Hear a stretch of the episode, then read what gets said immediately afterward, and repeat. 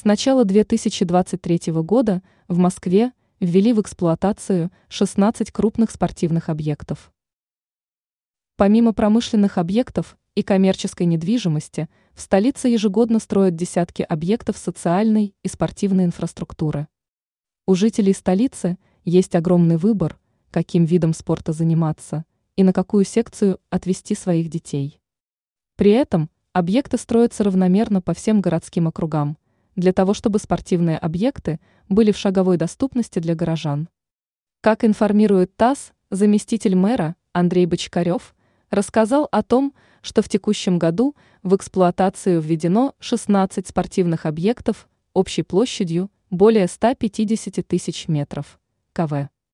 В материале отмечается, что доступность занятия любым видом спорта для москвичей является одним из приоритетов для правительства Москвы.